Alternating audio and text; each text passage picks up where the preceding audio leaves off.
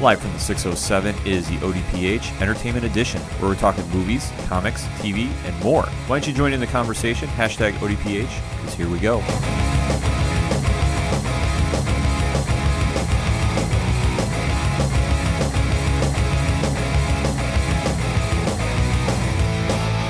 Away from everyone, two shadows laying in the sun. Together we lay our Welcome back for another edition of the ODPH podcast, better known as the Ocho Duro Parlay Hour. I am your host, Ken M. Joining me in studio, as always, it's Padawan J. Hello there. Folks, we have a lot to discuss, so let's waste no more time, shall we? OchoDuroParlayHour.com is the place you want to go to join in the conversation on social media. It has links to our Facebook or Twitter or Instagram, everything you need, ODPH. So join in and use the hashtag ODPH because we want to talk with you. We have a lot to discuss. A lot this week. Mm-hmm. Yep. Kicking off the biggest story in entertainment, though, has to be the second Joker trailer Mm-hmm. and the press coming out of the film festivals. Yep. The early reviews are coming in Glowing. glowing. I don't think a comic book character has had this much buzz around it in Mm-hmm. a movie since Logan Yeah. because people are talking Oscar performance from Joaquin Phoenix, and this is just really generating a ton of buzz. Because at first, when we heard about this movie, didn't really know what to expect. Right. Because as it came out, we're like, all right, they're doing a Joker movie. Uh, okay. Under interesting. You know, who's going to play it? Is it going to be Jared Leto? No, it's not going to be Jared Leto. It's going to be Joaquin Phoenix. Okay, nothing against Joaquin Phoenix, but it's not the guy we just saw as Joker a couple years ago in Suicide Squad. So how are we going to do this? Oh well, it's it's going to be without Batman. Wait a minute. Anyone who knows Joker's history knows Batman is very integral to Joker's origin story and kind of how he becomes what he becomes. And then there there were some stories out about script rewrites and this and that, and and then you get like you said the the screenings they did at a film festival over the weekend, and you have people talking Oscar buzz, much in the same vein they did for Logan, but not just because of how good Joaquin Phoenix is in the movie, but just how you know redefining it is for a comic book movie. Absolutely. When we first heard about this, like I said, a lot of speculation because Yeah. obviously the DC film universe has been Messy. Messy to put it lightly. However, it's been on the rebound though. Mm-hmm. Yeah. Mm-hmm. Wo- Wonder Woman was a fantastic movie. Shazam, Aquaman, they've been coming around. So obviously, if they're trying to do the whole shared universe, Yep. they're showing signs that they're stepping in the right direction. But when we heard about this Joker movie, it, we were like, where is this going to fit in? Right, and especially when they announced, oh, Todd Phillips is going to be the director, which, you know, if the name doesn't sound familiar, you go to his IMDb page. Of course, you go to anybody's IMDb page, it gives you four things that they're best known for. Uh, he's best for, known for being a producer on Due Date, which was the Zach Galifianakis, Robert Downey Jr. film about the guy whose wife was in labor and he was across the country. Uh, old School, Yes, one one of the best movies. and then he was a producer on uh, The Hangover and Hangover Part Three. So like the man is known for comedies, and you got him coming in doing a serious R-rated Joker movie. Right, which obviously dealing with the character and without question you have to say he's Batman's greatest foe. Yeah. You have to say it. Yeah. One, one of the most iconic villains in comic book, dare I say pop culture history. Yeah, he's up there. He has to be in the conversation if not number 1. To deal with the subject matter that entitles him and what you want to try presenting with a story. Mm-hmm. This is a tough challenge. Right, because it's not like some of Batman's others where you've got Two Face, who it's okay, it's split personalities, and then you know the other villains and their other things they have going on. Joker is on just such this other level where it's like it's multiple things rolled into one, and he just doesn't give a you know what. Right. He's just pure insanity walking. Yeah. And he's a force of nature that you can't figure out, can't control. He is who he is, and it's just complete insanity. Right, and I mean, I know it's a different movie and a different actor, but you think back to The Dark Knight, where Heath Ledger's Joker lit a giant stack of money on fire and laughed. Okay, yeah, that's in The Dark Knight. It's a different actor, different movie. I can very easily see the Joker doing that in the comics. Oh, absolutely. The Joker is just based on whatever mood he wakes up in that day. Yeah. And obviously, in the comics side of things, they are going to start delving into it. I know there's, there's the Three Jokers Yeah. Uh-huh. Black Label book that's coming out at some point. I don't have the latest information on that. But dealing with the Joker, obviously, historic character. Yeah, From when Jack Nicholson brought him to life in Batman 89. I mean, even Caesar Romero way back when in the Adam West TV series. Exactly. And Mark Hamill on the animated series. Yeah. To where you had Heath Ledger really define the role Mm-hmm. and really, I want to say, raise the stock in it, so to speak, or modernize it at, for the Yeah. time period. because at that, at that point the Joker had always been kind of the fun, campy, over the top character. Right, the guy that like he walks on screen, be it a movie or television show, and you go, "Oh, this is going to be good. What's he going to do now? You know, what kind of funny antics is he going to get into now?" Whereas Heath Ledger played him, he walked on screen and the hair stood up on the back of your neck because, "Oh God, what is he going to do now?" so disturbing and everything that he brought to that character and just Mm-hmm. brought the pure just descent into madness Yeah. to the screen and just how well he did it mm-hmm. phenomenal job i mean obviously it was a, a oscar worthy performance and he Yeah. did win obviously after his passing so now we've gone through the jared leto version which had very mixed reviews Yeah. so when Joaquin Phoenix was attached to the role, we were kind of saying, okay, what is he going to bring to this role?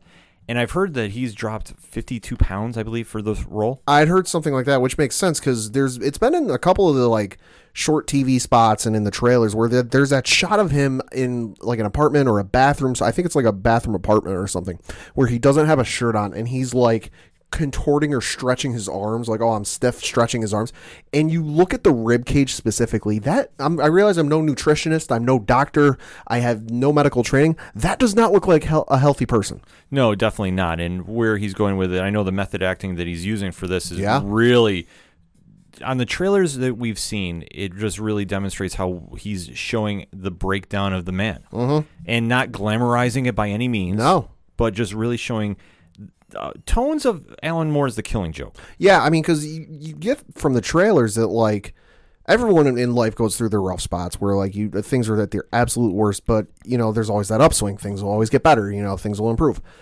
From the trailers, it looks like this man just continually keeps getting kicked down. And the instant he thinks about s- picking himself back up and standing back up, you know somebody comes along and kicks him down a little further. Right. So as we were going to go into the second trailer breakdown, because the second trailer came out right after the reviews started breaking out. Mm-hmm. Yeah. And we heard about it what I believe is the Venice Film Festival, eight minute standing ovation. Yeah. Which is insane. to Wild. hear. Yeah, it's wild. Wild. But as we saw the second trailer, there's a little more information that came out. Mm-hmm. So if you haven't seen the trailer, we are going to start talking spoilers about it in three, two, one. Pad, what did you think? my skin is crawling. Like genuinely, like there's just something about this film that it it, it descends what Joker is and what I'm used to seeing him as. That you know, it feels like we are going to watch a man's you know however long this film ends up being.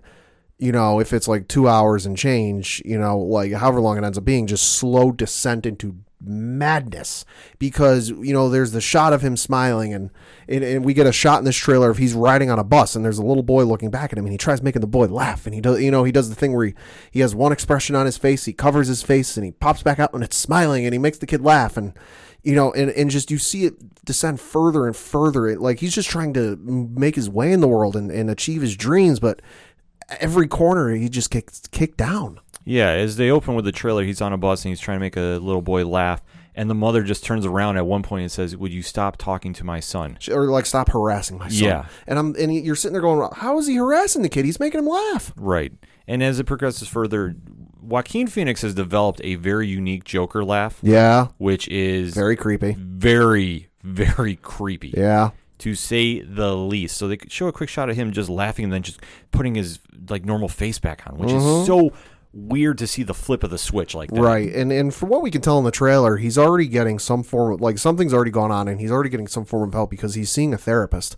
And he you know, he's sitting there smoking a cigarette and, and he's talking with the therapist and he goes he's essentially going, What good are you doing? Like I come here every week and you ask the same questions. How's your job? Are you having any depressing thoughts? And we see the shot again of him working on a street out on a street for a, a business that looks to be uh, going out of business because he has a sign that says "Everything must go," and and the people come up and smack it out of his hands and then hit him a- back of the head with it in an alley. Yeah, we see the the psychiatrist who we believe is at Arkham at, Yeah. this, at this stage, or the Arkham State Hospital, I think it is says in the trailer. I don't Mm-hmm. think they fully say Arkham Asylum. It says this is the last time we're meeting, and uh, Joker's reaction is just very calm and very like, "What you haven't done? You haven't done Right, nothing for me." right. And then they go to show where Robert De Niro's character, who is playing a late night talk show host type, Uh, yeah, whose name is Murray Franklin, according to IMDb. right, is on the TV, and it looks like Arthur Fleck, who that is uh, Joaquin Ph- Phoenix's character's name. Yep.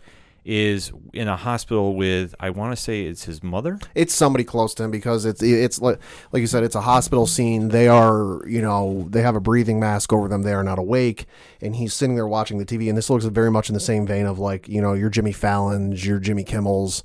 You know, your Stephen Colbert, where it's like a late night talk show that was taped earlier in the day because he's taught, you know, Robert De Niro's talking, and then Ar- Arthur Fleck comes on screen. And he stands up all in, all eager and excited, like, "Oh, I'm getting my big moment." Yes, and what happens?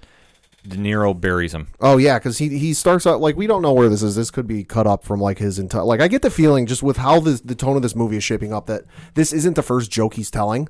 That this is maybe some point maybe a, a few jokes in, and that like it's just falling flat on its face like a lead balloon. And and he says, oh, you know, people always tell me I'd never be a comedian, but you know, here I am sitting up here making, you know, I forget what the exact line is, but I'm sitting up here, I'm making people laugh, and De Niro goes, "Well, you haven't started yet." yeah, he- like he just buries him. Yeah, and you just see the reaction just flex. The air lets out of the balloon, so to speak. Uh huh. And at that moment, you can start t- seeing that everything is now built up. He finally thought he has a big break, and now it just goes out the window. And basically, everything bad that could happen to him is happening. Yeah. And then they kind of flash forward to the infamous subway scene where you see there is like a riot on that bus. Mm-hmm. Yeah. That we don't know the details of what's causing it. No. The only thing we can guess at is because throughout the trailer, it does look like that there is an event held by Thomas Wayne. That we have got con- confirmation that Thomas Wayne is in this film. Yeah, according to IMDb, uh, Thomas Wayne is in this film, and he's being played by a gentleman named Brett Cullen. Right. So at this stage, you're seeing there are character or people wearing Joker masks that we don't know the details why. We don't know what exactly has inspired them to be No, wearing that. But we see that at this stage on the subway, Fleck is in his Joker face paint and suit. yep, So we have to imagine that this is set later in the film, very much later. And as we're seeing throughout the film, and then I touched upon it just a little bit that he's having issues with Thomas Wayne, yeah, that he's on the TV, and I don't really know the story w- behind it yet. No. Obviously, we don't. It's just been kind of little things that you've seen that Thomas Wayne is being portrayed as the antagonist, at least through Joaquin Phoenix's eyes. Mm-hmm. So that being said, they do fast forward a little bit in the film, and you see Thomas Wayne saying, "What's so funny?" when Fleck is standing in front of him, Right. And Thomas Wayne actually punches him. yeah, So we don't know what's causing that. right. And there's also the scene, uh, a shot before it where you know it's kind of some quick shots, and there, there's a scene where Joaquin Phoenix is sitting there painting his face with a decent sized paintbrush, not a huge one, and he's painting his face white, and he takes a bit of the paintbrush and he licks on the paintbrush in his mouth with paint on it, which I remember when I was a kid. Mom always told me, "Don't eat paint." Yeah, don't eat paint chips.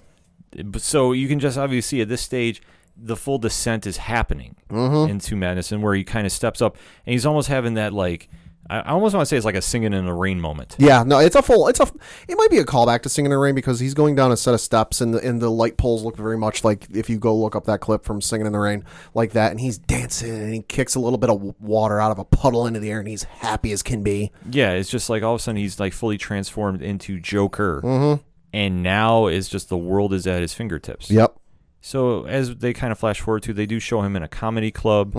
Yeah, comedy club uh, with the woman there, um, actress by the name of Zizi Beats, I think is how you pronounce it. Yes. playing a character named Sophie Dumond, who uh, we see in a clip earlier in the or a brief second or earlier in the trailer where she's holding a package or something, and she talks to him, and, and I think they end up making out or something. Yeah, which we know her as Domino from the Deadpool movies, and Yep. Mm-hmm. she was on Atlanta as well. So she's a great actress too. So as you see, they're kind of having a romance of some sort. We think is going on. Yep. That she's his only supporter. That yeah, we can tell. yeah. I mean, he's at a comedy club, which I mean, if anything's if we're to go based off of the clip from the late night TV show, his jokes aren't all that funny. No. And and he's telling he's at this comedy club trying to make his way in the world, and and she smiles or laughs or something, and he looks, he goes, oh, she cares. Yeah. So as they kind of fast forward to, he's seeing faces on, uh, dare I say, it's like bulletins and, Yeah. and flyers of the clown face, and he's kind of imitating it. And he's also seeing people wearing the masks in the city. Right, and if there's an interesting shot, if you go to the, uh, you find it on YouTube about a minute and a half in, where it looks like it's almost uh, the front page of a newspaper, almost like a New York Post, New York Daily News type thing, and you can't read the top of it, but it is a very creepy. I almost want to call it like it Yeah. from the It movies, looking uh, clown, and it says latest on the murders, page two. Hmm, which, given who's in this movie, hmm, I wonder what murders they could be talking about. Right. Because at this stage, like I say, a lot is up in the air of what is really going on. Right. And the only thing we know is that you're seeing characters in the movie wearing the Joker mask and he's smiling like he is the cause of this. Like when I first saw this, I kind of had like this was like the inspiration like Mr. Robot has, you know, like on certain groups or even Fight Club. That Mm-hmm. Yeah. that, that Yeah. was the kind of vibe I got from this, and I'm going, okay, I'm not sure how he's causing this, Right. But he's definitely doing something because they keep flashing back to an event where you're seeing people in Joker masks fighting with police. Right, and I mean, there's a there's a shot outside of like an art museum or some type of museum, and on the front of it, you can s- it says Wayne Hall, which hey, another connection. And there's two banners on the front of it. Uh, uh, one the left side says Charlie Chaplin, and then on the other banner on the right it says Modern Times. But there there, there are police in on horseback. You know, riding behind this crowd that all have all got signs. I mean, there's one poster facing backwards that is of a very creepy looking Joker, and people are not happy and trying to break through this barricade with whatever the heck is going. Like Gotham is in full blown descent into madness, I think, at this point because. Sorry, Charlie Chaplin to me ain't exactly a riot worthy event. You know, for those of you who may not know who he is, he was one of the most, one of, if not the most famous uh, silent film actors of his time. You may know the face, you may not just, you may not know the name, but like, you know, somebody tries hopping a go- uh, barricade in this thing and the police shoves him back and the, and the person pulls the police back over and they start beating him up. Yeah, so at this stage, the Joker's plan, so to speak, is in full effect. Mm-hmm. And it's kind of weird to see that it's happening. But as you can see throughout the trailer, though, they keep flashing back to his time when he's in Arkham. He's finally having a breakdown. Yeah. And you can see when he's finally putting his, dare I say, game face on, that he's just watching his work happen. He's just so calm and smoking. Because, I mean, at this time, it's, it's set in the you know the early 80s, late 70s time period. I'd say late seventies, just based off. There's a shot in the trends, uh, t-boning a police car, and just just looking how the police car looks. It looks like that mid to late seventies It- style. It, could be, like I said, we don't really have the time period. Otherwise, it just is a prequel to current time. That's the Mm-hmm. Yeah. only thing we can Yeah. really tell you about that.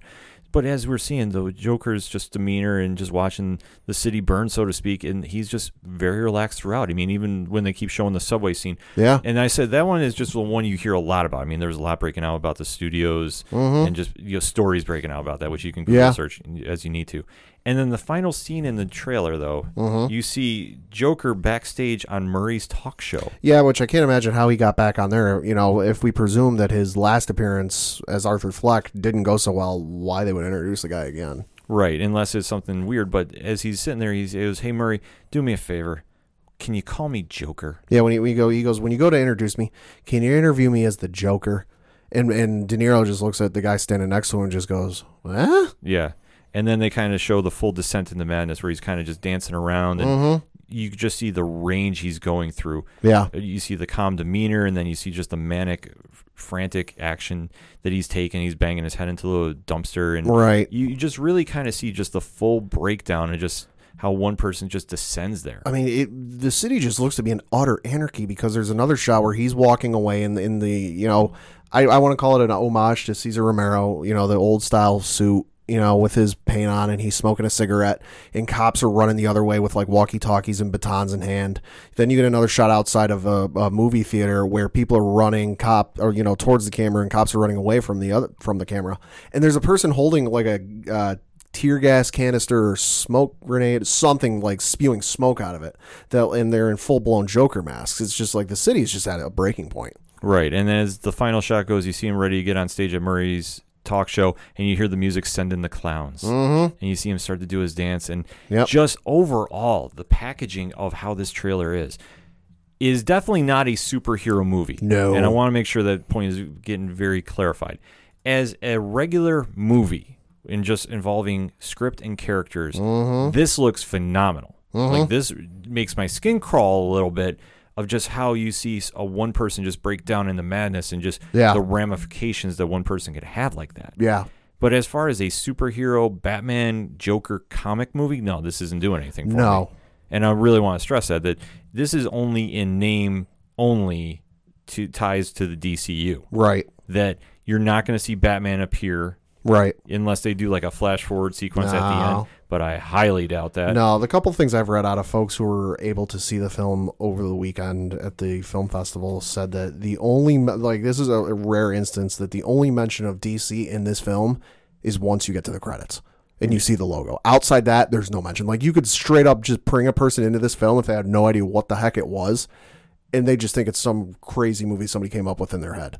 Yeah, because I think the only tie-in, like my unofficial ODPH guess about this is, you know how in The Dark Knight when Heath Ledger was giving three different stories of how he got those scars, Yes. this is one of those stories. Oh, that could be. That is my only c- connection it's going to have. Like, not to say that we won't see Joaquin Phoenix play the Joker again. I highly doubt it, but I'm not going to say never say never. I would say this uh, right now, maybe not, but if the film does well enough and it, and the public reception is as good as the critic reception has been, you'll see him again. Oh, I would imagine so. I think if this comes out the gate hot, which I think it will, I think that this will be probably over $100 million opening weekend. Oh, probably. I will say that just unofficially guessing, just with the buzz going on, because this one is going to have comic fans going because hey, it's the Joker, Yeah. but this is going to have movie fans going, the ones that really Yeah. like the production, the Yeah. screens, Yeah. the screenwriting, the acting. This is has something for everybody, and this is just definitely not going to be tied into the superhero genre. I mean, that's the only Right. thing I can really stress about Right. because I got this into a couple different discussions on Twitter about this. For a movie experience, this is going to be a great movie. it yeah. looks it. Oh yeah. But anything tying into the comics, I'm just suspending all disbelief. Right. Because we all know the Joker's story. Yeah. Mm-hmm. We all know he falls into the vat of chemicals at Ace Chemicals. And then obviously he really descends into madness and Yep. it goes from there. Yep. So for to see them do the origin like this Yeah. is interesting. And to see how they go with this, because one thing I'm really interested to see how they try portraying this, and I hope they don't do this, is that the Joker's the hero. Mm. I really don't want to see that on this movie. I don't think I don't think it'll come off that way because I mean you know the- we know the character. Yeah. We know who he is. Like there's there's no reason this guy is a hero. I mean it, it's just one of those things. No, because I know there's been comics. I think Brian Azarillo uh, wrote one that is just phenomenal. And if you were going to do a Joker movie, it doesn't portray him as a hero. It literally portrays him as the Joker, and Yeah. you see the world through a henchman's eyes. Right. and it's so well done. I don't see. I don't think this is going to portray him as a hero. I think it's just going to be, you know, if you've ever asked a question about, you know, any franchise, you know, Harry Potter, Lord of the Rings, Star Wars, you know, Ghostbusters, take your pick, and gone. Hmm. I wonder what that character was like, you know, when he first started becoming a thing. Like not just his origin story, but like the whole build up. You know, the cla you know the classic story trope of you know the beginning, the middle, the rise, you know, rising action, falling action, and then the conclusion. I feel like to me this is that this is what that's going to be like. Okay, we know the origin story, but like we don't know everything about what happened and what led to that moment and the rise and descent into madness. Like I feel like that's what this is going to be. That like it's going to kind of answer a few questions somebody might have. It might answer some questions, but I really I can't stress enough though. Like I would not go in there trying to connect it a lot. right to the yeah DC yeah yeah if you're gonna go in there looking for like connections to like batman v superman and the and suicide squad you're gonna be severely disappointed You're going to be extremely Th- disappointed. this will have to our knowledge no connections to those films that it is just simply an origin film for the joker It's an origin for a version of the Joker. Right, That yeah. like that's Yeah. that's the that's the way I'm treating this. Yeah. And like I say, I'm going in not thinking this is a Joker movie. I'm just Right. going in more dealing with this is a person's journey. yeah Albeit into madness. yeah But a journey nevertheless. and going be- being real prepared to get real creeped out because that's the thing I kept reading over the weekend from folks who got to see it at the film festival was that like everybody might when you s- have a film come out and the reviews come out like some people hit the same points but this was like the first time that anything I read kind of made this point that there were points where they straight up felt real uncomfortable watching the film that it like it was just what they were showing and what they were doing on screen was just very uncomfortable to watch. oh, I'm sure. I'm sure. Anytime you deal with the Joker and let alone they got an R rating for it, you're gonna really push the envelope. Mm-hmm. Yeah. no matter what version you're going to tell. I mean, the Joker, let's face it, pop culture has kind of made him into a weird icon, so yeah. to speak. A little bit. But when you really unleash him in his purest insanity, this is why most of the books coming out on him lately have been under the DC Black Label banner because Yeah. they're mature readers. Yeah. I mean, if you even think about it, go through most of his comics. I mean, not saying the Silver Age, Yeah. but just go into you know the 80s since. I mean, Right. I look mean, at- yeah, there was there was like you said, there was a good t- point in time in, in DC Comics history where he was an oh shucks, you got me, Batman, and ran away. Yeah, but now I mean, you take a look at anywhere ranging from what he did with Jason Todd when Jason Todd was Robin. Whoa boy. Yeah, when you have a one eight hundred number to decide the character's fate and what they allowed him to do.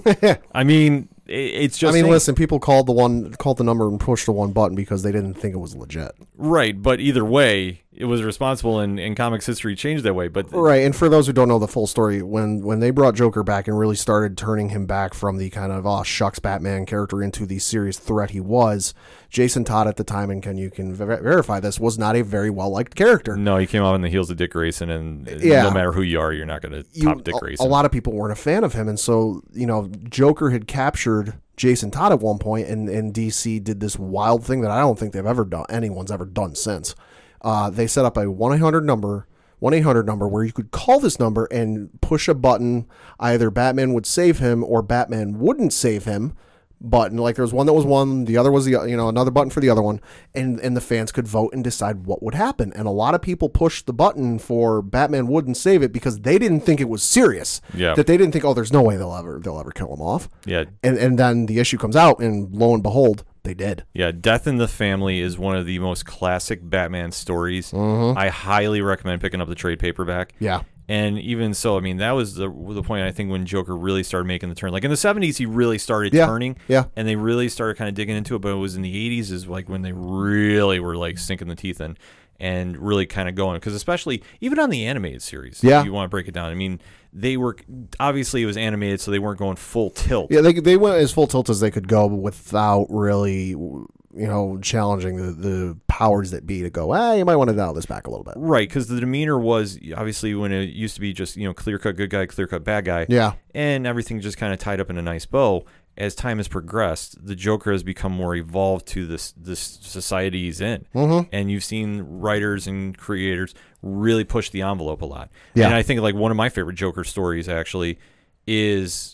I mean, The Killing Joke is the best Joker story you're ever going to read, in my opinion. Mm-hmm. Yeah. Alan, Alan Moore's beautiful, Yeah. tragic tale uh, is a must read for any literature fan, in my opinion. Yeah. And even more recently, Scott Snyder and Greg Capullo's Death of the Family, which was so like creepy and psychological, but yet so well done too. Like, I, I could literally go on and on and on about it.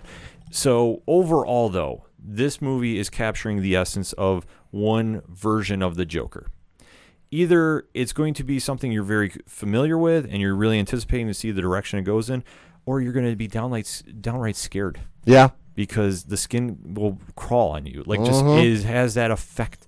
And how they're going to come across with this so far it's just been rave reviews. Yeah. So the buzz is going to be there. I mean, IGN gave it a 10 out of 10, which is their first film this year to get a 10 out of 10 rating.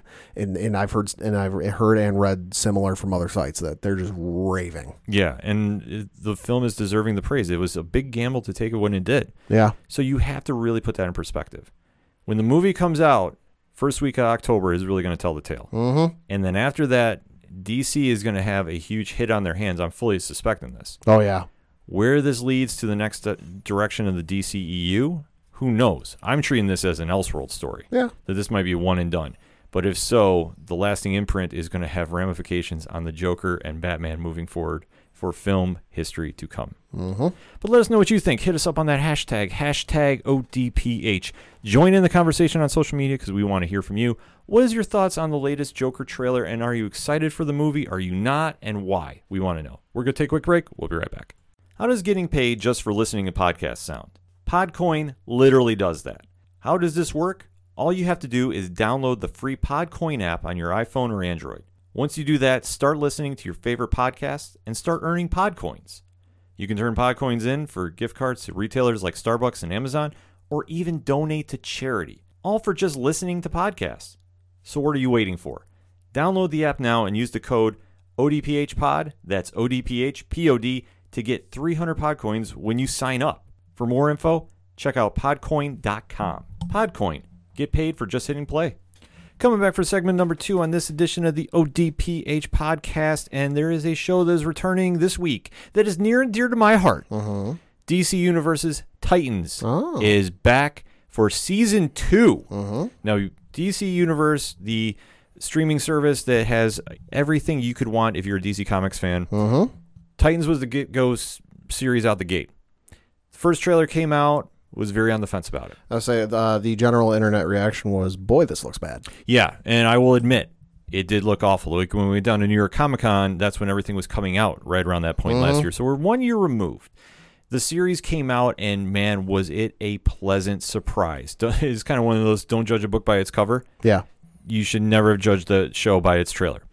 The show was good, Encom- encompassing the Teen Titans, which, if you know DC Comics history, they have been a long-standing team right underneath the Justice League, just the lineage and like the, I, I- we touched upon this a little bit last week on the episode, uh, just how DC has like a family tree almost of Yeah. superheroes. Yeah, I say they really rose to kind of almost semi-mainstream prominence back in the 2000s with the popular animated series on Cartoon Network. Yeah, because at one point they were, I believe, one of DC's best books. Right. and they still are. I mean, they have just had a resurgence. They're doing a lot of things in the comics, and especially at that time when they came out, it was when all the sidekicks formed as a team, Right. And it was under you know Marv Wolfman and George Perez when they really took off. I mean, you talk about great storylines, the Judas Contract, one of the best ever. Yeah. When you really introduced Deathstroke to the just how great that character could have been or could be rather and just the direction they've gone since i mean just so much good stuff so obviously when this show was coming out a lot of expectations were set season one was very good. Yeah. Albeit they did have a couple hiccup episodes, in my opinion. Which is normal for a TV series. it's normal, but it did what it needed to do establish, okay, what the brand is going to be when you see DC Universe live action shows. Titans was good. Doom Patrol is amazing. Swamp Thing, even though it has been canceled, I haven't heard anything more if it's getting brought back at some point. Thus far, no. Thus far, no, but that has been a s- quality show. Young Justice the animated. I mean, I know it's a different subject, but kind of same characters are involved in here and there Yeah. excellent too. So DC Universe has been on a roll lately. I know they have one more live action show coming out, Stargirl, at some point. But now we're going on to the second season. from Mm-hmm, And the, the- yeah, and we get a little description of it, uh, courtesy of the folks at IGN.com. Uh, it says, uh, I won't read the first part of this sentence because if you haven't seen season one, it's a mild spoiler. Uh, so Dick reforms the Ti- so spoiler, spoiler, spoiler. Uh, Dick reforms the Titans under his supervision in their new home at Titans Tower. Rachel, Ga- Rachel, Gar, and Jason Todd train together to hone their hero abilities and work together as a team. They are joined by Hank Hall and Don Granger, aka Hawk and Dove, and Donna Troy, aka Wonder Girl. Although these original Titans attempt to transition into a regular life when old enemies resurface, everyone must come together to take care of unfinished business. And as uh, as this family of old and new Titans, including Connor Kent and Rose Wilson, learn to coexist, the arrival of Deathstroke brings to light the sins of the old Titans, which threaten to tear this new Titans family apart once more. yes. This se- second season is going to tie into a lot more of the comic history of the show. Sure. So, which I'm really excited for. Which I mean, if we're bringing Connor Kent into this, we're getting clones involved. Well, it's going to get a v be a very interesting mix because the original Teen Titans, or I shouldn't say Teen Titans, but I'm so used to saying that. Yeah. The original Titans team, rather, was Dick Grayson, uh, Starfire, Raven, Yep. and Beast Boy. Right. Cyborg was on Doom Patrol, Right. which he fits there. Like I, I cannot stress enough how good Doom Patrol is. And when I first heard that pairing, I was like, wait, he should be on Titans. He shouldn't be on Doom Patrol. It so works over there, Mm-hmm. no issues. And I would like to see him make a cameo on this. But when they did last season's cliffhanger bonus scene, they introduced that Superboy, Connor Kent, and Crypto were going to be involved in Yeah. the show Yeah. which is such a pl- uh, such a nice tie into the past with the present, so to speak. Because Yeah. when Teen Titans had their uh, resurgence a few years back, Super Superboy was one of the big members Right. on the team, Right. Connor Kent.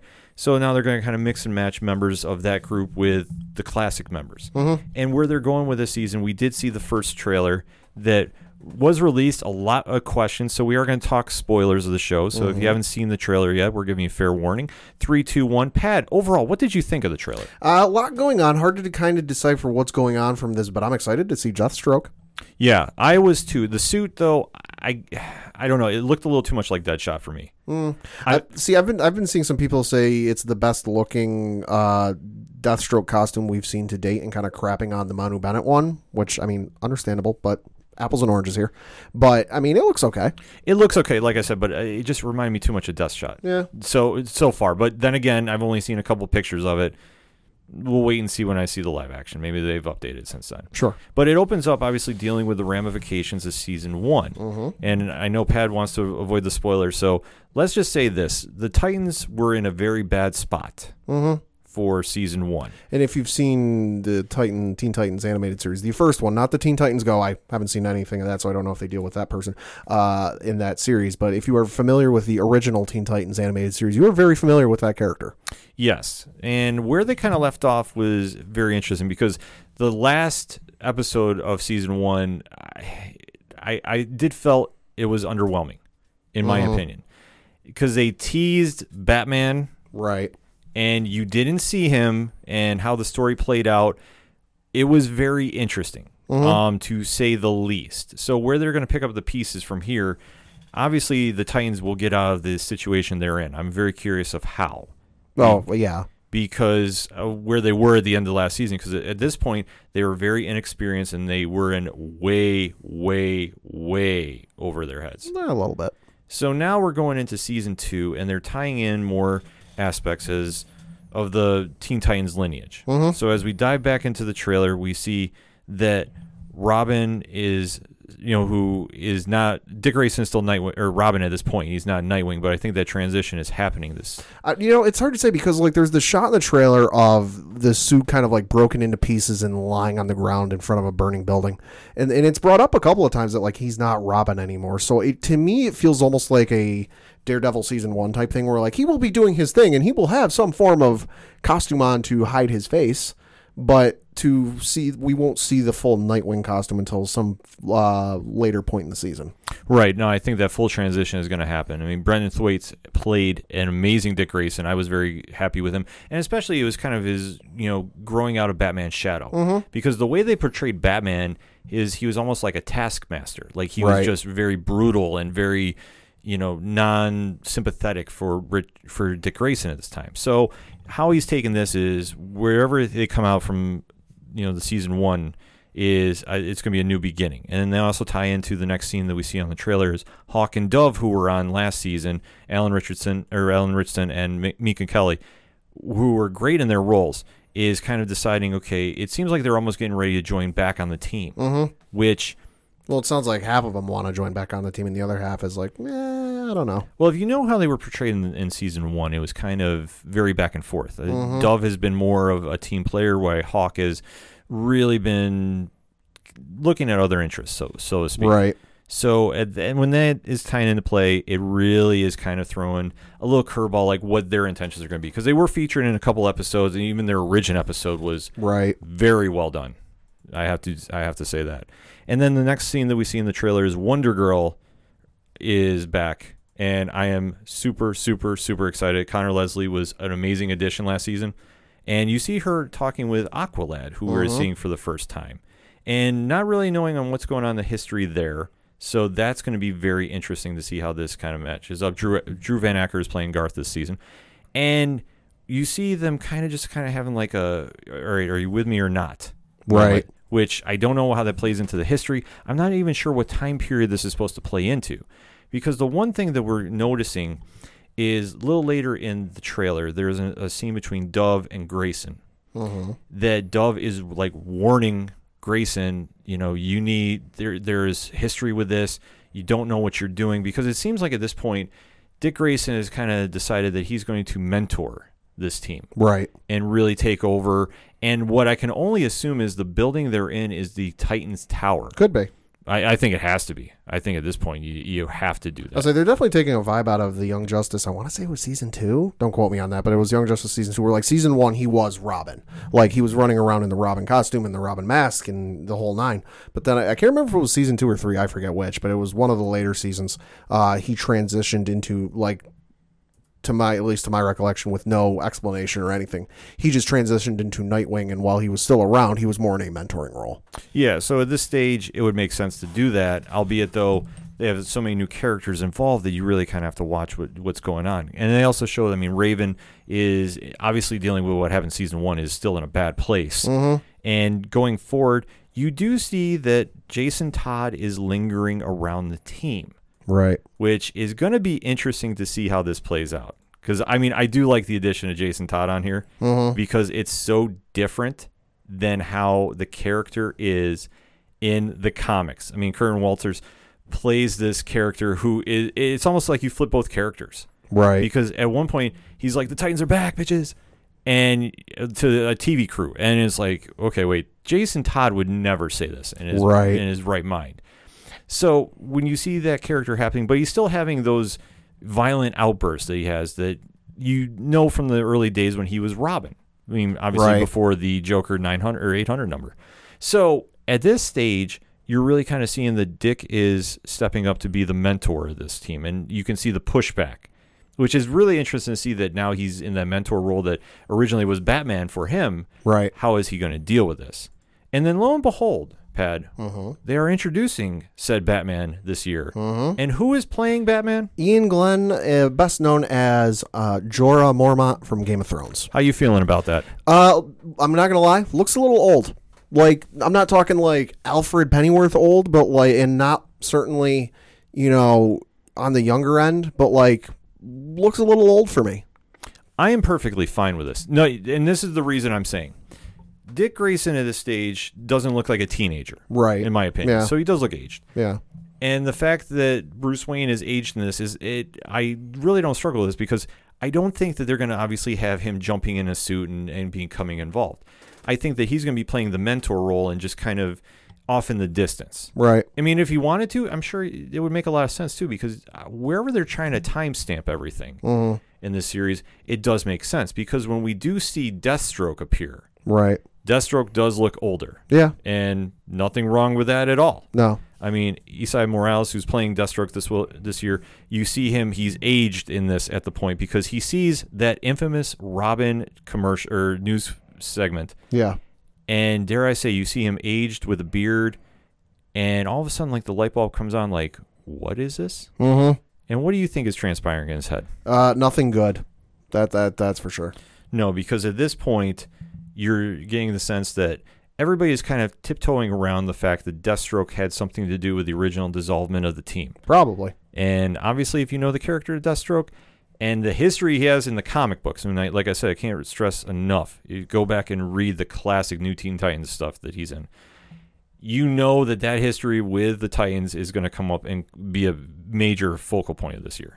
And I'm perfectly fine with this. Like I know Manu Bennett did a great job on Arrow, Yeah. and I if they had brought him on back on the show, I'm completely okay with this. But I mean, I'm pretty sure he was down to do it. Just they decided not to. Yeah, uh, they didn't uh, opt to go get him, and you know what? That's fine. Like, um, if they want to keep the universes separate a bit, that's yeah, fine. I mean, it, it also it makes sense. You know, obviously they could have aged him up because hey, technology is that crazy these days that you can do that very easily. Cough, cough. Look at Stanley and Avengers Endgame.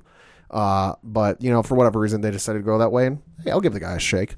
Yeah. So at this stage, I mean, Morales is going to have a different interpretation, and the only thing that you know is it was tiptoed around by Wonder Girl, and that you know there's history with the team, and if you're restarting it, you know that Deathstroke is going to come find you. Well, I mean, the general feeling I get with this is like you, you brought up the whole tiptoeing around thing, and I, I definitely get that vibe off of them because it feels like anyone who was connected with the original team knows what happened and is very understanding of what happened, but none of them, you know, it's almost like, you know, you got to tell somebody bad news, but nobody wants to be the person to tell that person bad news. So it's all kind of like, oh, are you going to tell him no? Are you going to tell him no? Are you going to tell him? Yeah. So at this stage, we're, that's kind of the tone they're going to go with this season. So obviously, I'm really hoping that they're done with what they were doing in season one because I think now they'll be on a clear cut path. Right. And especially with the characters they've added. Because, like we said, we did say that Superboy was introduced, which I'm very excited to see. We're getting clones involved. We're going to get clones involved, so it's going to get a little weird. And, you know, it, it's going to happen. It's going to be what it's going to be. So I can't really argue too much with that. Yeah. But once you have Superboy involved, obviously you know the name Luthor is going to become more Let's tagged. say he's not far behind. He's he can't be that far behind. Let's say when you lose an asset like a clone of Superman, yeah, you're not going to exactly sit on a beach sipping on uh, drinks. I- yeah, Joshua Orpin is playing Connor Kent this season. So whoever they decide to get for Luthor, I could imagine that'll be the season three villain. Mm-hmm. I can only imagine they're going to renew for season three if if they're planning this far ahead. Yeah. But when they do, he will be the major villain. I would imagine. That's gonna- Probably. that's going to be really interesting to do because I can't really remember a time where Luthor had been the major antagonist for the Titans. Right. in comics. I mean, I could be wrong. Please correct me on Let's say it could ODPH. it could have been like a one off or a couple issues thing, but not like an overarching uh, storyline. No, maybe not. And like obviously, wherever they're going to go with this is going to be really kind of interesting to see if he's going to get involved and what direction that could be. So, I mean, I'm excited for it. But anytime you're dealing with Super Superboy and Cadmus and that whole fun fun universe. it could get a little messy A little bit. a little bit. So we'll ha- kind of have to wait and see about that. And then throughout the trailer, we do see some stranger confront uh, uh, Starfire, played by Anna Diop, who is amazing on the show. Obviously, my f- favorite actress on the show, actor, period. She is the character to watch on the show and brought so much to the role of Starfire. And as we see, somebody, it appears somebody from her planet of Tamaran has now come to Earth to take her back. I'll say they do refer to her as Princess and not Starfire. Right. So there's going to be some ties into that. So I'm really interested to see where they go with this. I'll say which likely means her sister probably isn't far behind. Yeah, I would have to imagine. Well, we, boy. we haven't ana- we haven't heard anything about casting for that yet, but I would Keeping im- that under wraps if I- that's happened. I would imagine that. And then as you kind of see, you do see some live action shots with Wonder Girl using the lasso of truth. Mm-hmm. So I mean, it's kind of a very cool thing. And Yeah. I mean, they have the little fun, fun nod. Yeah, it's a little fun nod, and you kind of see the team is starting to work together. There's different action shots at, at different time periods, but it's it feels like it's present Right. like that's the sense I, I get from it that you see like Hawk and Dove working together with with uh, Robin, and you really kind of get the sense okay something's going on. And then they do flash to a villain, and I will admit the first time I saw this trailer, I was like, who is this? Yeah. And it's Doctor Light, played by Michael Mosley. I did not recognize him. No. Did not. Um, I'm not shaming it. I just didn't. I could not recognize who the character was, so had to do a little searching for that, and it's gonna be interesting to see what he's bringing to the table for this.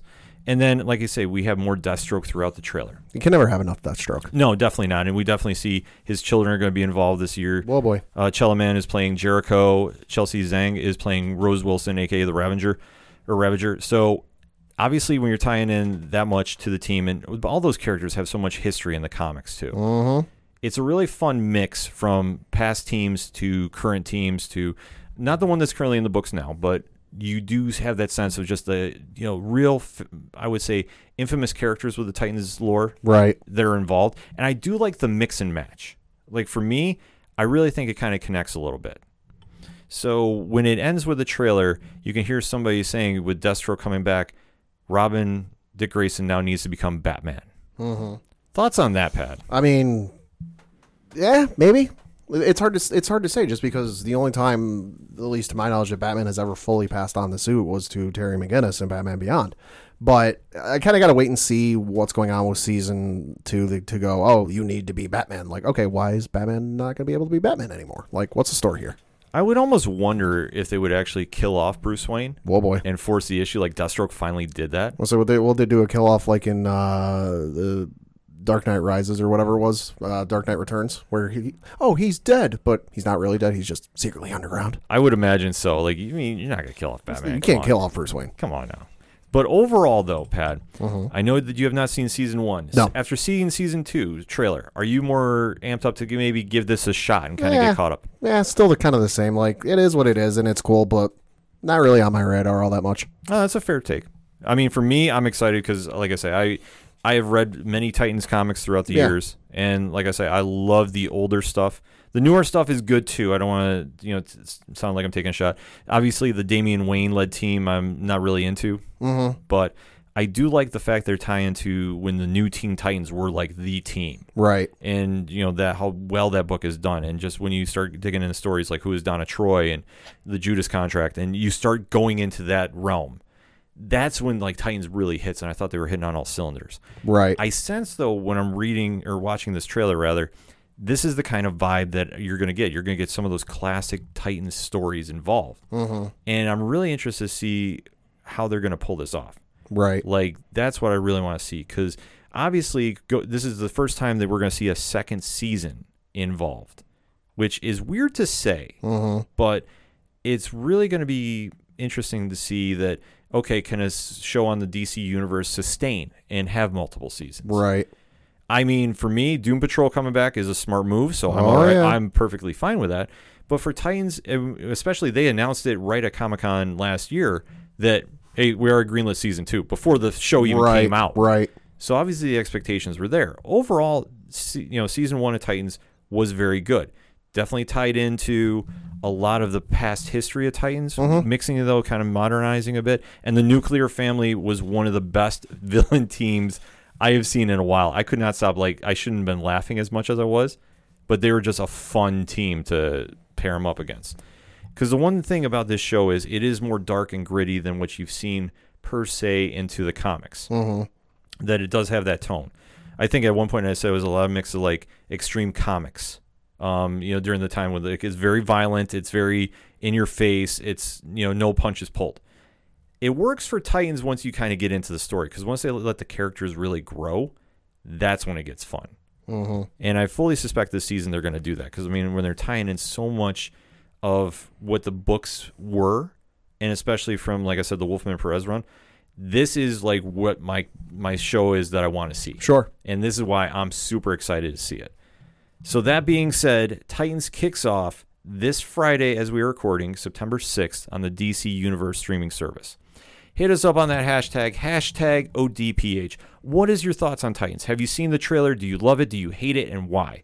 We want to know. We're going to take a quick break. We'll be right back. Hey, everybody, this is Nerd Bomber here, one of the co hosts of the Online Warriors podcast. Our weekly podcast started as a way for three friends to keep in touch and discuss their passion for movies, gaming, technology, and entertainment. And since then, we've grown into a fantastic online community. Every Wednesday, we release a new episode discussing the latest nerdy news, and then we go hands on with our weekly adventures and a fun trivia show. Sound interesting? Check us out on every podcast platform, including Spotify and Apple Podcasts, or hit us up at OnlineWarriorsPodcast.com. Coming back for the final segment on this edition of the ODPH podcast. And, Pad, why don't you let me kick off the one shots for once? Oh, sure. because I want to jump right into it. It is House of X. Now we've been breaking down the entire series of the X Men. Mm-hmm. Yep. And this one was a little shorter of a read, but it does make sense though. Yes. Because this kind of felt like a actual X Men comic. Like I know Jonathan Hickman has been building this multi layered story, Mm-hmm. top to bottom. And obviously, this is dealing with the effects of Xavier, who has now heard the future from William McTaggart, Yep. and the crazy storyline going on with her that she, he is now sent in uh, Cyclops and company to go destroy the Master Mold uh, plant there that is Yeah. making the machine uh, out in space. And out in like the short orbit of the sun, Yes, because now they finally have the blueprint of how to stop Nimrod from being created. which we got to give you your due. You did predict uh, when we reviewed the Powers of X, uh, last Powers of X issue, that you thought the next House of X issue would deal with them sending Moira back in time with the plans and origin story of of uh, Nimrod. That that was what the next issue was going to be, and lo and behold, that's what it is. Thank you, sir. I appreciate the nod. So this one though was pretty straightforward. It was the team going into Orcus uh, base and just really attacking and really kind of. I don't want to say they felt like this was a suicide mission. I mean, for all intents and purposes, it is because it wasn't just you know uh, Professor X and Magneto going, "Hey, Scott, take you know Jubilee and Rogue and Gambit and Storm and and you know whoever else and, and go do this." It was, "Hey, get a team together, but like you got to get a team together that is willing to possibly die." Right, and Cyclops obviously knows the the mission at hand, and Mm-hmm. he has been dedicated to S- Xavier's dream, whatever version it is, since day one. Yeah. and that's not wavering on this. So obviously, he recruits a team of Wolverine, Marvel Girl, M, Nightcrawler, and uh, uh, Archangel, Mm-hmm. and they c- take off into space to go stop this. Yeah. and the weird thing too, which I did not realize, I had to actually do a double read of this. Okay, Kuroka is where? uh, I can't say I remember. It's on the moon. Oh, oh yeah, you're right. Well, I mean, if if I remember previous issues of uh, the Jonathan Hickman's run, it's wherever they need it to be, Right, like which at that point in time might be the moon. Yeah, which is crazy how they're tying in that whole flower thing that they're all planting. Like it almost seems like they can use that as wherever they want to go for their base. Right. That's kind of the sense I'm getting. Well, which- yeah, because if I remember, I want to say it was the first House of X issue. I can't exactly remember which one, um, but it was the one where Magneto was meeting with the world uh, country Leaders. leaders, and and he, though he was kind of going through what ev- what all Krakoa, Krakoa could do, and one of them that really raised the hair on a lot of their necks was that you know, oh, we need to be in New Zealand because we heard it's a nice sunny day and we feel like having a picnic. Oh, let's go to New Zealand. Oh, what's that? There's an issue going on over over in uh, Cairo, Egypt. Oh, let's just pop over and take care of that. No flying, no n- necessary. We'll just teleport right there. Right. So at this stage, I mean, it's just kind of really crazy that I mean how you know st- multi-layered this whole plan is.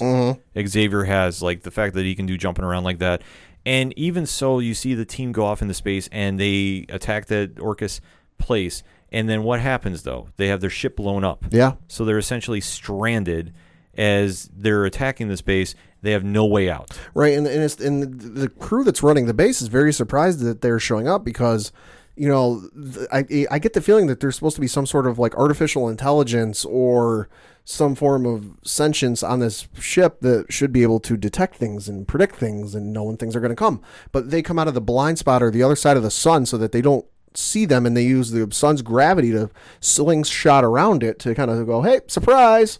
Right. And the whole mission too is to push the whole space station, you know, directly into the sun. Mm-hmm. Yeah. To get everything, so there's no chance of any evidence coming back to Earth. Right. So now, without a ship, they are stranded. Mm-hmm. And where this is going to lead into for next issue, I can't wait. Like, oh, I'm- it's going to be wild. It's absolutely crazy. I mean, we didn't even touch upon the whole Emma Frost being the lawyer for Sabretooth. Uh, that's that was weird. That was awkward and weird and funny, and I just was like, okay, I'm just gonna roll with this Yeah. because I c- I'm literally trying to comprehend. She this she whole thing. walked into that room when they were ready to like because and that was the other weird thing is they have a ten strike rule Yeah. for mutants, which I'm like, all right, isn't that kind of one too many? But eh, who am I? But she just walks in there and I'm like, oh, and I kind of like sat up as I'm reading the uh, issue and I go, oh, this is gonna get real interesting real fast. Yeah, it definitely was. I mean, overall though, the issue was absolutely crazy, Mm-hmm. and to say the least. And now it's like wherever it's gonna go. I mean, I believe this is the week they're going back to back with House. Yeah, So the next issue is coming out this week at your local comic shops. Go pick it up because it is some of the best work in the X Men universe that you have seen in a very, very, very long time. So Mm-hmm. Yep. I highly recommend it. Definitely go check it. And what else can you really say from there? yep. Pad, take us with, home with some one shots. though. Sure, got a couple things to talk about. First of one, first of which being near and dear to my heart, some Kingdom Hearts news. Oh boy. Uh, no, it's not the next game for Kingdom Hearts. I get it, I get the feeling it's going to be a little while before we find out anything about that. If well, not if when they do another one. No, it's some uh, DLC related news in the first ever Kingdom Hearts DLC because the thing uh, you might be going, wait a minute, first ever DLC for Kingdom Hearts? yeah, I was gonna say the, what? the series is 17 years old. How is it the first ever DLC? Well, folks, uh, the first set of games came out on the PlayStation 2. Uh, then you had some on uh, handheld consoles such as the uh, Nintendo DS and the Game Boy uh, Advance and such. And anything that came out uh, on PlayStation 3 was just kind of uh, HD remasters. And and yes, I know there were final mixes or, or different versions added in with uh, bonus stuff added in, but that's not really DLC. No, we're getting some DLC. Uh, it, the the Kingdom Hearts Facebook account posted uh, one week to go. This time next week. Now this was posted on Monday, so uh, on Monday they they will be releasing a brand new trailer for the re. Mind DLC that's coming out now. Nothing is quite known about i- if it's free. I know uh, Tetsuya Nomura, the game's director, had kind of talked about it, and nothing's really been said if, if it's going to be free or you might have to pay a fee for it. But if I read right, it sounds like the D- DLC will be uh, involving some of the character because there's a big battle at the end of the game where it's like all the major characters from over the series kind of show up and they start fighting. If I read right, it sounds like that it's gonna you're gonna be able to fight that battle from their point of views, not Sora the main character. So that'll be something interesting to see. We'll get full details, I'm sure, next week when the trailer releases. Okay. s- Yeah, no, it's going to be very interesting. Uh, switching gears, we got some casting news because J- we got some casting news for James Gunn's upcoming film, The Suicide Squad. Oh boy. Now, this is this cast is already bonkers insane because uh, we've got, of course, got James Gunn writing and directing. Uh, Margot Robbie will be playing Harley Quinn. Uh, reportedly, Taika Waititi is uh, in talks to play a character in the film. Joel Kinnaman is in the film. Idris Elba, Nathan Fillion, Jai Courtney, uh, Viola Davis. Viola Davis, John Cena is rumored to be in this movie. I mean, the the cast is absolutely insane. I mean, you've got characters like Polka Dot Man and King Shark supposedly in this film. I mean, Captain Boomerang might be showing up in this film. It just sounds like you know James Gunn is pulling on all the stops for this film. Yeah, this is just absolutely wild. Like everybody he's adding, and you're trying to remember like the casting involved. Mm-hmm. Like how absolutely nuts is this? Like for characters. Oh, yeah. Because the Suicide Squad, I, obviously the the film version with Will Smith as the lead is a little more grittier Yeah. than what we're expecting on this. Yeah. Like this one, the comic is so depressing. Mm-hmm. like the fact that James Gunn is doing this and so many characters involved. There's gonna be like a massive body count. Yeah. That I'm not even gonna be able to comprehend. I mean, ru- uh, I know Dave Batista's thrown his name out there as as wanting to work with Gunn because he loves working with James Gunn. You know, w- yet to see if that's happening. But no, uh, as we report, uh, record today, Deadline.com is reporting that Doctor Who, former Doctor Who himself, Peter Capaldi is joining the Suicide Squad film as a yet to be announced character. Get out. Yeah, which is interesting, and people kind of figure because he was at a comic convention over the weekend and was doing an interview, and and and people were asking, "Oh, what's the next film you're going to be working on? What are you going? to What are you working on next?" And he's like, "Well, I'm working on a fairly big project, but I can't talk about it yet." Ah, here we go. We know what it is now. Uh, any ideas who he might play? Okay. I'm going to just try guessing because the thing about this is y- Gunn has not like tipped his cap No, about characters. I mean, well, he's got Polka Dot Man and supposedly. Oh, I yeah. mean, what Peacemaker is supposed to be John Cena or Yeah. allegedly.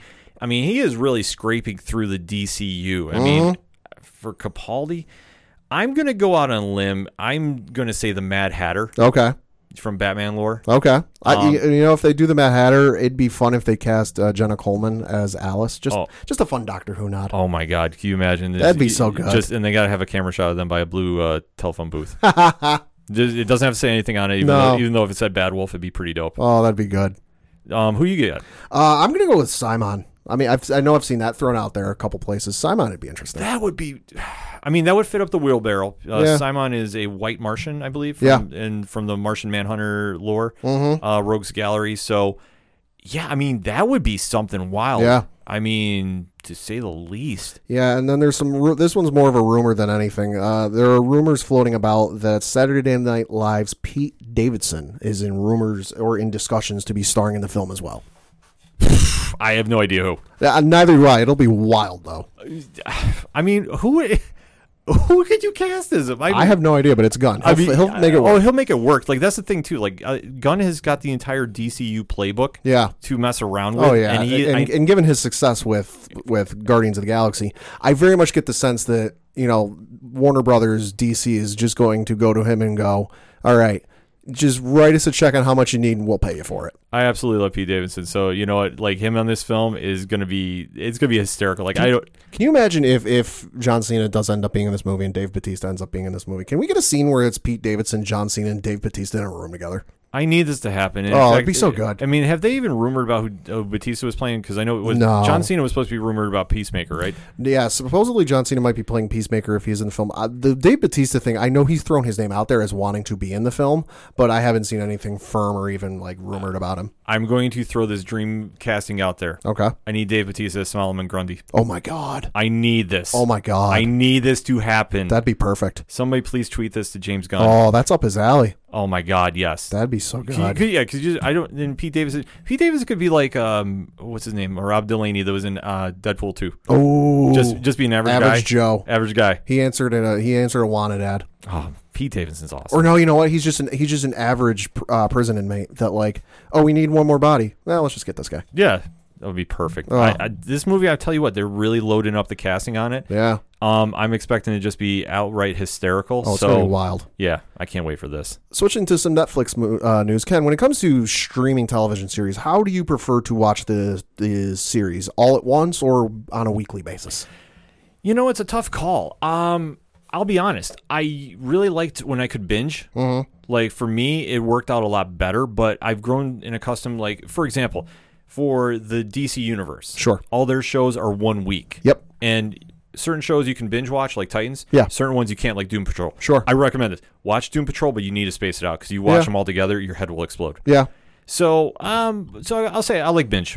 Yeah, so of course Netflix currently uh, releases everything all at once. Hulu does theirs on a weekly basis. DC Universe does theirs either all, like you said, all at once or on a weekly basis. We know uh, Disney Plus is going to do theirs on a weekly basis.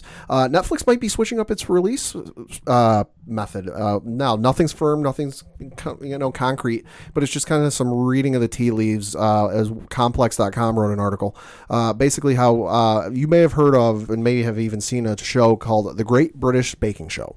Never seen it myself, but I've heard of it. Heard about it. Heard about it.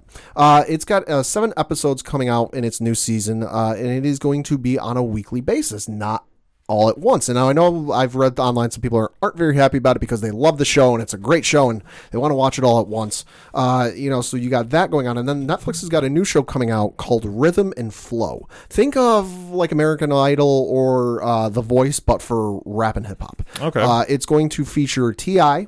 Cardi B, and Chance the Rapper as judges, and it, uh, the rap competition show will be released in groups every week. The first four episodes will drop on October 9th, and then the five through seven episodes will air on October 16th. And the season will wrap with episodes 8 through 10 on October 23rd. Uh, and it, it aims to find the next big hip hop artist with the help of uh, T.I., Chance, and Cardi B. So you got that going now. Nothing really set in stone, but for me personally, I'm more and more leaning towards the I like things on a weekly basis because while once upon a time I could very easily, you know, show dropped and binge the whole thing in a day or slightly over a day, it's getting a little harder to do that these days. I mean, life gets in the way and harder to stay up and, and watch the whole thing at night and all that. So, I mean, if Netflix ends up switching to the weekly thing, I won't be mad about it. I know a lot of people will, but I wouldn't complain about it. Yeah, for you know, what, for four episodes, that's not bad. I'm, Yeah. I can't, I can't really get mad about that. Like for episodes, like I mean, when they had Daredevil and Punisher and Yeah. all those, which are eleven plus Right. episodes, like that, I don't mind binging because I usually would watch about four or five in a night, and then you know, obviously catch up the rest when I could catch up. Mm-hmm. So if they're if they're kind of packaging like that, I'm not I'm not that upset about that. Right. You know, it kind of gives you more incentive to click back. Just the only thing is like if you get hooked on a on a shorter series like Stranger Things Yeah. then I would say no, put them all out at once because when your episodes are what I believe the season was like eight or nine, so I mean, Yeah. it, roughly shorter, but it's enough you can get through in a day. Or like Voltron would be another Mm-hmm. example. That's another quick one you can fly through. Right.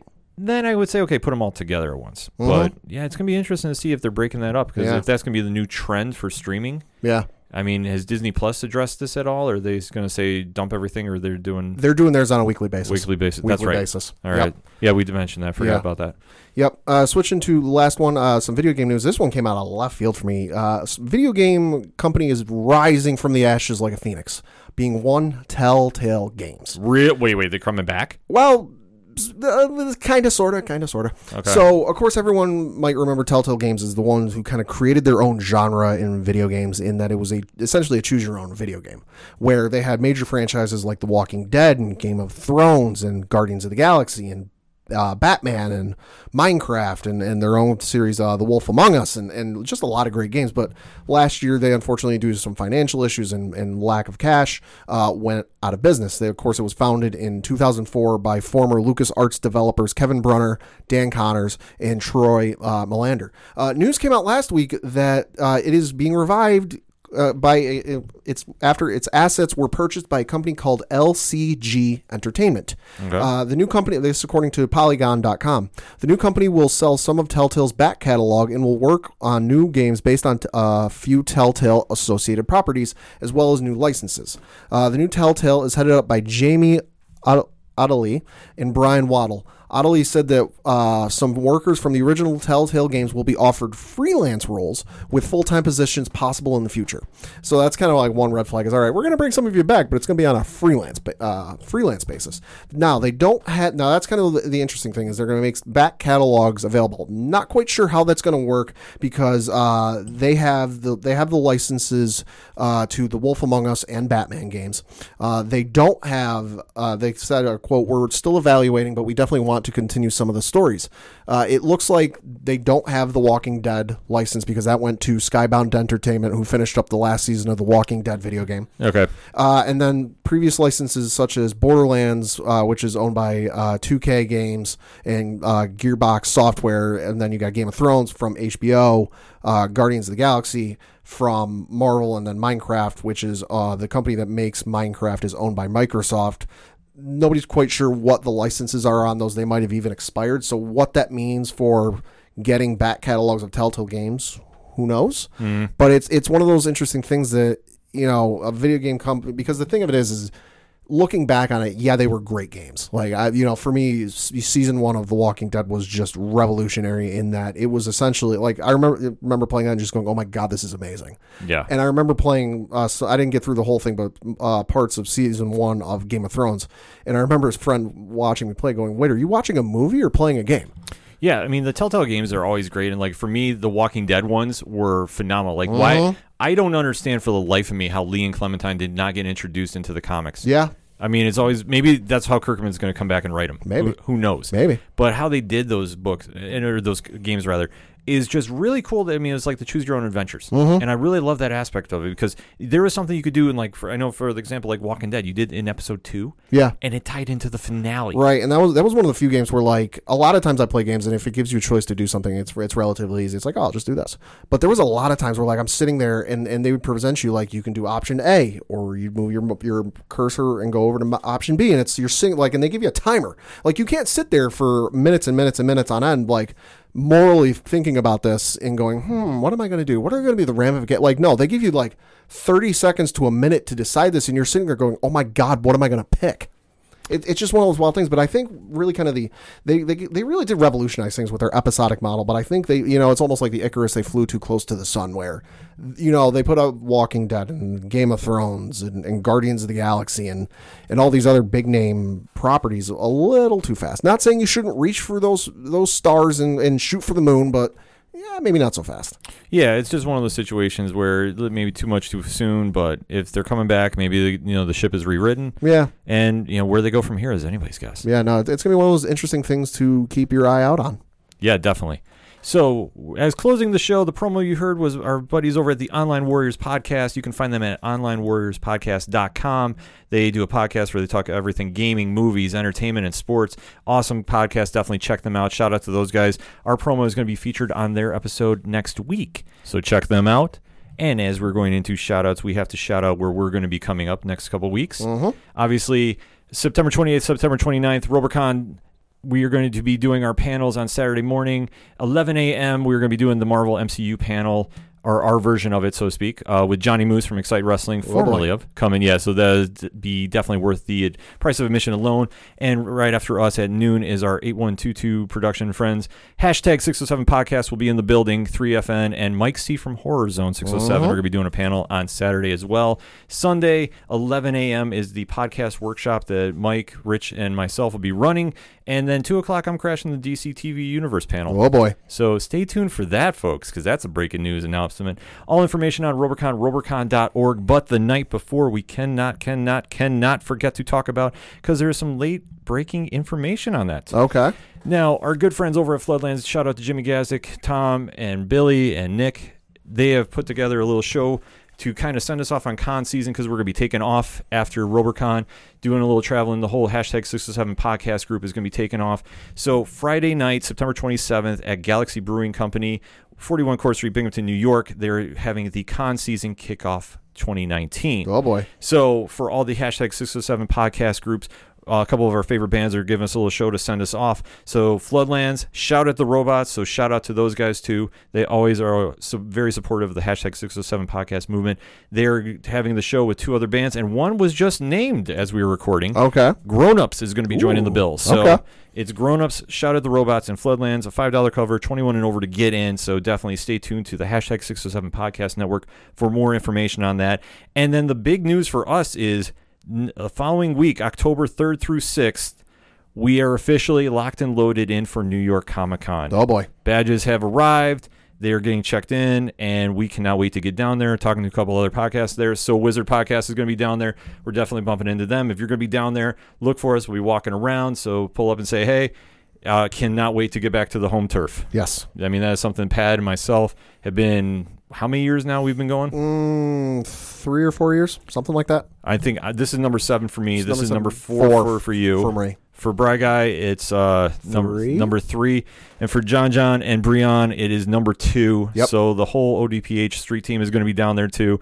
It's going to be such a fun time. New York Comic Con is the best. Mm-hmm. I cannot go on and on. Lost in Space will be there, so I'm a very excited man. Yeah, definitely. Uh, we're going to be doing press down there too, uh, Brian and myself. So it's going to be a really fun time down there. So I am excited. Yeah. Definitely more to come. So stay tuned to ochodoroparlayhour.com for more information on that. And as soon as we figure out what we're doing, we're definitely going to be posting it on our, all our social media. And I mean, shout out to 8122 Productions too. They're taking off for Sci Fi and Horror Fest the f- same week up in Oneonta. So definitely check them out and Scaricon as well. All that information is on 8122productions.com. Stay tuned for that. And obviously, stay tuned to ochodoroparlayhour.com for more information on what the whole hashtag 607 podcast group is doing because we have a very busy big two months coming. Yeah, a little bit. Absolutely. The music you heard on this episode is that of Crimson Brethren. Crimson Brethren is now Floodlands. We are going to be having a special album release episode for them in the upcoming weeks. Their album CSRN is coming out September 21st, so Jimmy and Tom is going to be coming into the studio and talking about that, playing the new music. In fact, we might be switching up the theme music for this show. So stay tuned for that because it's going to be some interesting discussion going on about that. But we're leaning that, so definitely let us know. Hit us up on the hashtag if you want us to switch up the theme or not. We are going to have a lot to discuss on that episode, and we have a lot to discuss as always here on the Ocho Duro Parlay Hour. Because that's all I got for this week. So for the one and only Padawan J, Thank you, thank you. I'm your host Ken M. Thank you as always for listening to the ODPH podcast. We'll see you next time.